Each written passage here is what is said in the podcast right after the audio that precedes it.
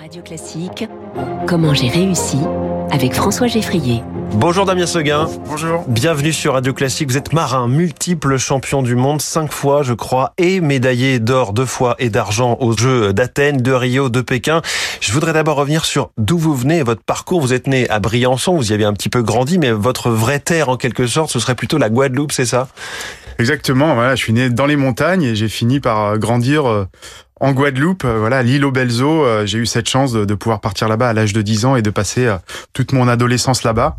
C'est quand même un, un endroit assez incroyable pour grandir, pour apprendre à faire de la voile, notamment. Et, justement, à quel moment vous tombez dans la passion pour la voile? C'est euh, normal d'en faire quand on est euh, en Guadeloupe ou c'est euh, quelque chose de spécifique C'est normal dans le sens où de toute façon, je pouvais plus faire de montagne. Donc, il a fallu que je change, je change un peu de sport, de référence. Et il y a un événement qui m'a fortement marqué. C'est en 1990, j'avais tout juste 10 ans et j'ai vu l'arrivée de la Route du Rhum avec la victoire de Florence Artaud cette année-là.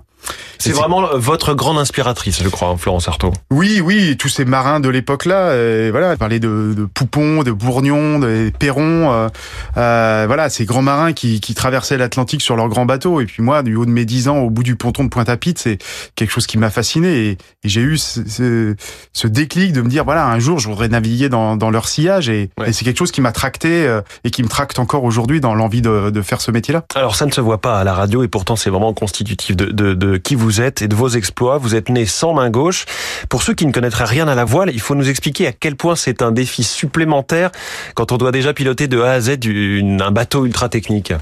Oui, il faut se rendre compte un petit peu de ce que sont nos machines. C'est euh, voilà, aujourd'hui je navigue en IMOCA, ce sont des monocoques de 60 pieds de long, donc quasiment 20 mètres, des machines ultra puissantes. Euh, et puis euh, quand on est tout seul à bord, il faut tout faire, que ce soit les manœuvres pour monter ou régler les voiles, tout ce qu'il y a à faire à l'intérieur du bateau. Donc c'est des réparations c'est déjà, ouais, c'est déjà assez inhumain de faire ça tout seul. Mais alors en plus de le faire avec une seule main, ça nécessite quand même une adaptation particulière et puis une envie déjà de de réaliser euh, et de se mettre dans des conditions difficiles mm. comme ça. Donc, euh, donc moi, j'ai eu la chance entre guillemets de, de naître avec ce handicap, c'est-à-dire de pas avoir à, à m'adapter plus que ça dans, dans la vie, puisque finalement j'ai fait avec ce que j'avais et, je me suis débrouillé comme ça.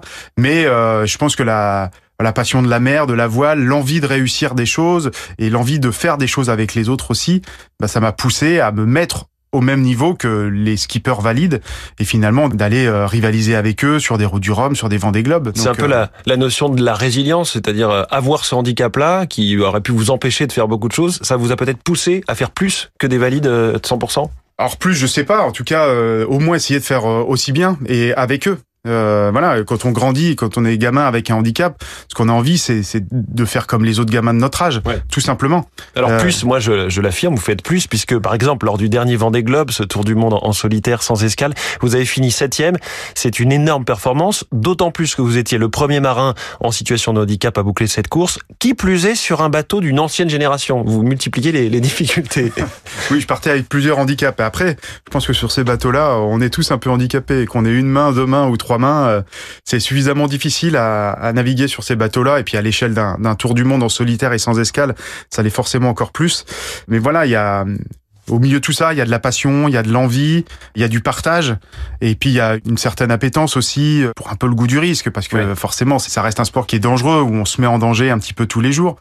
Et après, euh, moi, je reste un être humain, donc avec mes peurs aussi, euh, avec les difficultés euh, du quotidien et qui sont démultipliées encore sur un bateau. Donc euh, voilà, c'est tout ça que j'ai aussi envie de raconter parce que je, suis loin d'être un surhomme. Je suis juste quelqu'un de passionné qui essaye de faire un peu comme les autres. Parlez-nous de votre bateau actuel, donc un nouveau bateau. C'est plus le, j'allais dire le Rafio, peut-être pas quand même, mais de celui du dernier Vendée Globe. Votre bateau actuel, c'est celui de Yannick Bestaven qui lui avait terminé premier du, du Vendée Globe. Oui, oui, bah, faut savoir, voilà, les, les, nos bateaux sont des vrais engins mécaniques mécaniques, euh, alors à la pointe de la technologie. Et euh, comme tous les engins mécaniques, ils évoluent euh, avec le temps, avec les nouvelles technologies. Voilà, on parle de design de voile, on va parler de foil, ces fameux appendices qui permettent au bateau aujourd'hui de se sustenter au-dessus de l'eau. Donc bah, tout ça évolue avec le temps. Donc on parle de générations différentes. Et voilà, moi j'étais parti sur le précédent Vendée Globe avec un bateau de génération 2008. Là, je récupère un, un, bateau beaucoup plus récent, génération 2016, que je vais continuer à faire évoluer. Mais face à moi, je vais me retrouver avec des bateaux qui vont être mis à l'eau euh, cette année, en 2022, et qui sont euh, sur le papier en tout cas meilleurs. Mais après, il y a la vérité du terrain. On, on dit voilà, la formule du Vendée Globe, c'est un homme, un homme, un bateau, des océans. Et au milieu de tout ça, bah, il faut se débrouiller avec ce qu'on a ou ce qu'on n'a pas. Ce que vous dit la météo, les caps que vous choisissez de prendre, euh, ça va être votre quatrième route du Rhum. Vous en avez déjà trois à votre actif, et vous, vous y allez potentiellement en prenant plus de risques justement. En tout cas, dans votre tête, vous vous permettez de faire des choix un petit peu plus euh, tactiques. Oui, quatrième route du Rhum, euh, je faisais le compte euh, il n'y a pas si longtemps, ça fait 25 ans que je fais de la course au large, plus de 30 ans que je fais de la voile. J'ai 43 ans aujourd'hui, je pense que j'arrive à une certaine maturité aussi. Et euh, c'est un sport d'expérience, la voile. On n'est pas vraiment touché par une limite d'âge à un moment. Mais euh, on progresse aussi avec euh, ce qu'on endure, avec euh, ce qu'on en ressort aussi. Donc c'est ce qu'on appelle l'expérience communément. Et j'essaye toujours d'aller de l'avant et de faire mieux cette fois-ci que les fois précédentes. Un aspect indissociable euh, de la course au large, ce sont les sponsors. Le vôtre, c'est euh, le groupe euh, Apicil, hein, les, les mutuelles. Quelle est la relation entre un skipper et euh, le sponsor qui donne généralement le nom au bateau? Bah, c'est forcément une relation de confiance déjà. Parce que vous imaginez, euh, il y a un sponsor, euh, un bateau, un skipper. C'est pas, euh, on envoie notre bateau et notre skipper au casse-pipe sur les courses. Mm. Il y a plus que ça. Il y C'est a pas plus... simplement un logo à poser sur une voile. Exactement, c'est un tout, c'est une histoire que je vais raconter, que je vais construire avec mon partenaire et mes autres partenaires aussi. Tout par delà, on reste des êtres humains, on interagit. Mm. Euh, moi, j'ai beaucoup de relations avec euh, les dirigeants du groupe Apicil, mais aussi avec l'ensemble des salariés. Ils viennent me voir à Lorient, euh, ils viennent voir mon bateau. Moi, je vais les rencontrer à Lyon. On échange énormément, et puis c'est une histoire éminemment humaine que j'essaye de porter, Ouais. avec euh, des valeurs autour du handicap, de la différence, de la capacité à faire les choses de manière euh, différente, mais en arrivant au même résultat. Donc, euh, il y a énormément de valeurs. Il n'y a pas que le résultat. J'ai pas besoin de gagner en fait pour communiquer de Ouais. manière positive. Il y a aussi l'histoire simple que je raconte tous les jours.